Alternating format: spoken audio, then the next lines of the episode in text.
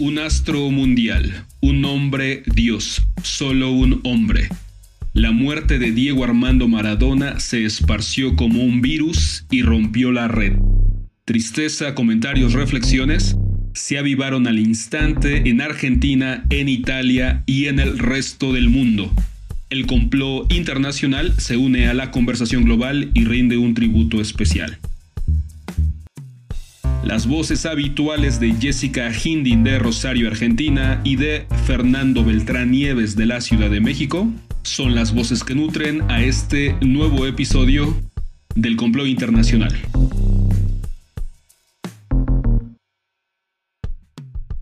La tristeza no tiene fin, y desde el sur austral vamos a rendir un homenaje al astro rey. Mi nombre es Jessica Hindin, soy argentina. Comencemos.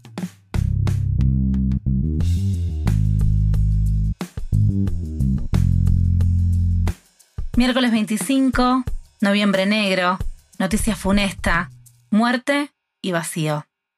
Lágrimas y llantos descontrolados, cantitos de cancha, disturbios, banderas argentinas.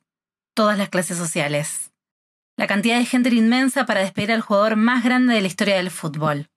Efectivamente, todos querían despedirlo. Cada tanto se escuchaban aplausos, otros incluso pasaban y le arrojaban camisetas de todos los clubes en señal de ofrenda.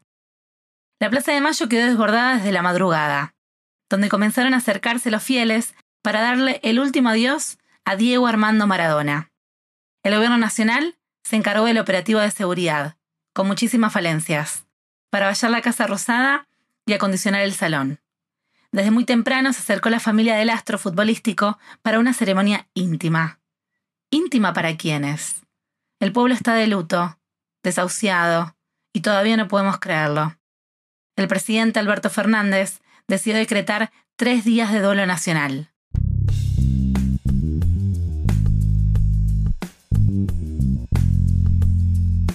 ¿Por qué es un personaje fuera de serie? Revolucionario dentro y fuera de la cancha, defensor de las causas justas, enemigo de las injusticias sociales, capitán de los que menos tienen, jugador del potrero que lo vio nacer, lo que pateaba, era la miseria. Amigo de todos, soñador de la patria grande, Diego Armando, el comandante de toda una región. No era un ícono sencillo. Luchó con la adicción a las drogas durante décadas. Fue expulsado de una Copa Mundial después de dar positivo en el test de drogas para mejorar el rendimiento. Los problemas de salud lo atormentaban, lo cual era un testimonio de una vida en excesos. ¿Y quién no los tiene, verdad? Sin embargo, siempre fue un jugador desobediente cuestionador del poder, se preguntaba con irreverencia, ¿por qué los jugadores no pueden conocer las cuentas secretas de la opulenta multinacional de fútbol? Pateando el tablero, como siempre.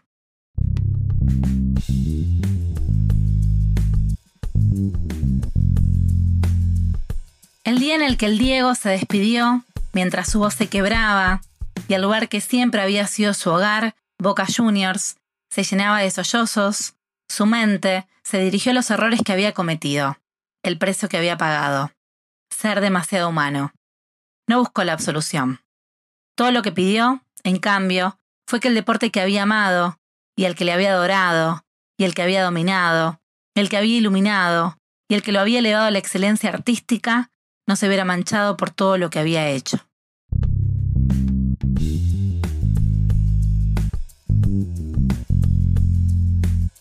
Como afirmó alguna vez el maestro Galeano, Maradona es incontrolable cuando habla, pero mucho más cuando juega. No hay quien pueda prever las diabluras de este inventor de sorpresas, que jamás se repite y que disfruta desconcertando a las computadoras. No es un jugador veloz, torito, corto de piernas, pero lleva la pelota cosida al pie y tiene ojos en todo el cuerpo. Pese a la fama, nunca dejó de ser pueblo. Hasta siempre, Diego.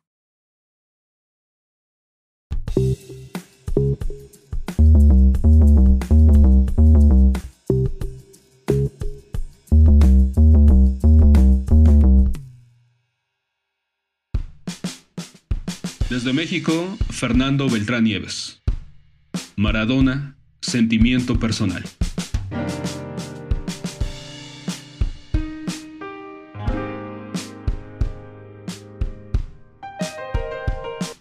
La mala nueva no tardó en apropiarse de la conversación global. Diego Armando Maradona había muerto. Nietzsche ya había acuñado la sentencia que resucitó más de uno. Dios ha muerto. La noticia se disparó como un tiro certero desde el manchón penal.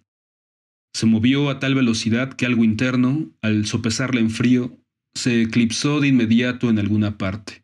Una secuencia de imágenes superponiéndose, como un rollo antiguo que se arrojaba con fuerza. No tenía la edad suficiente cuando ocurrió lo que ocurrió en el Mundial del 86. Cuatro años después, sí. Iban a enfrentarse en Italia, Argentina y el campeón vigente en la semifinal. Éramos niños, el Charlie y yo, y esas imágenes de las que hablo son un intercambio y un apretón del cuerpo. Discutíamos que la albiceleste no era México, razón suficiente para frenar los nervios y aminorar las expectativas. Pero en el fondo, Argentina jugaba por México. ¿A que sí? Esa selección, ese partido, me ofrecía diáfano el espíritu latinoamericanista y ese abrazo feliz al final de la ronda de los penaltis cuando Argentina pasó a la gran final.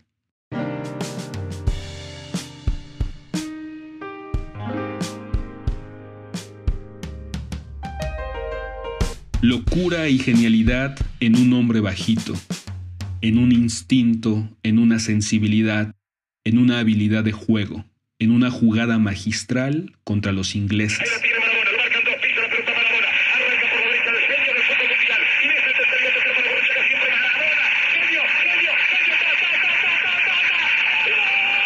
en una narración épica firmada por Víctor Hugo Morales, en una serie de partidos, en un campeonato del mundo, lo mundano y lo extraordinario entretejidos en el albiceleste número 10.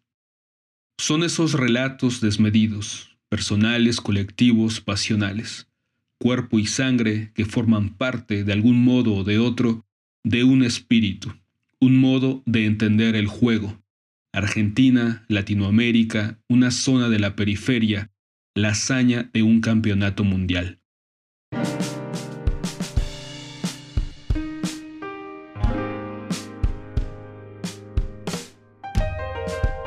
O se ama al Diego o se lo cuestiona. Algunos postulan a otros jugadores, otros astros, puede ser, Di Stefano, Pelé, Cruyff y en ánimos de neutralizar la noticia infeliz, impugnan de paso la pasión por el fútbol y la cultura desmesurada, masiva, que se ha tejido siempre a su alrededor. Se equivocan. Fútbol es alegría, destello, cooperación, espíritu de cuerpo colectivo, un balón en el terreno que busca obsesivamente despejar una incógnita. Fútbol es magia, talento, individualidad eventos extraordinarios.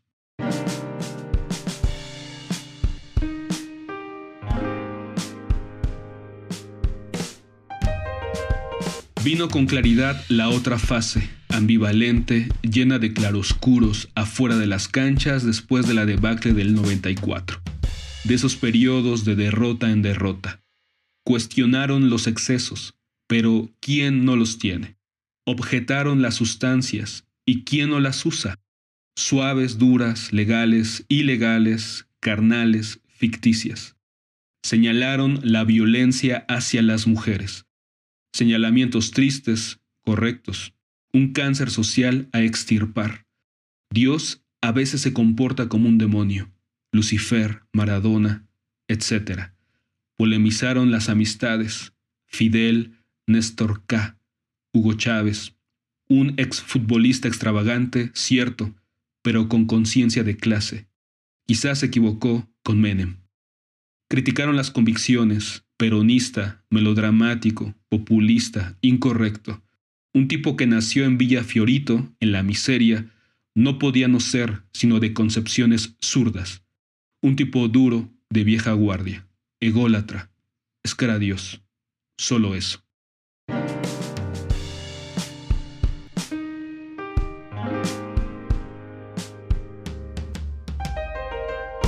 Diego Armando no murió, no nació. Maradona es eterno. Gracias Dios por el fútbol, por Maradona, por esas lágrimas.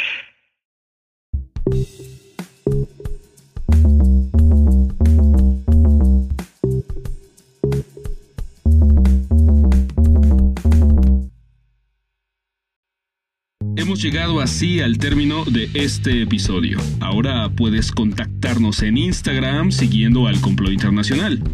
No olvides suscribirte a nuestra frecuencia sonora en Apple Podcast o en Spotify o en iBox o donde sea que escuches podcast.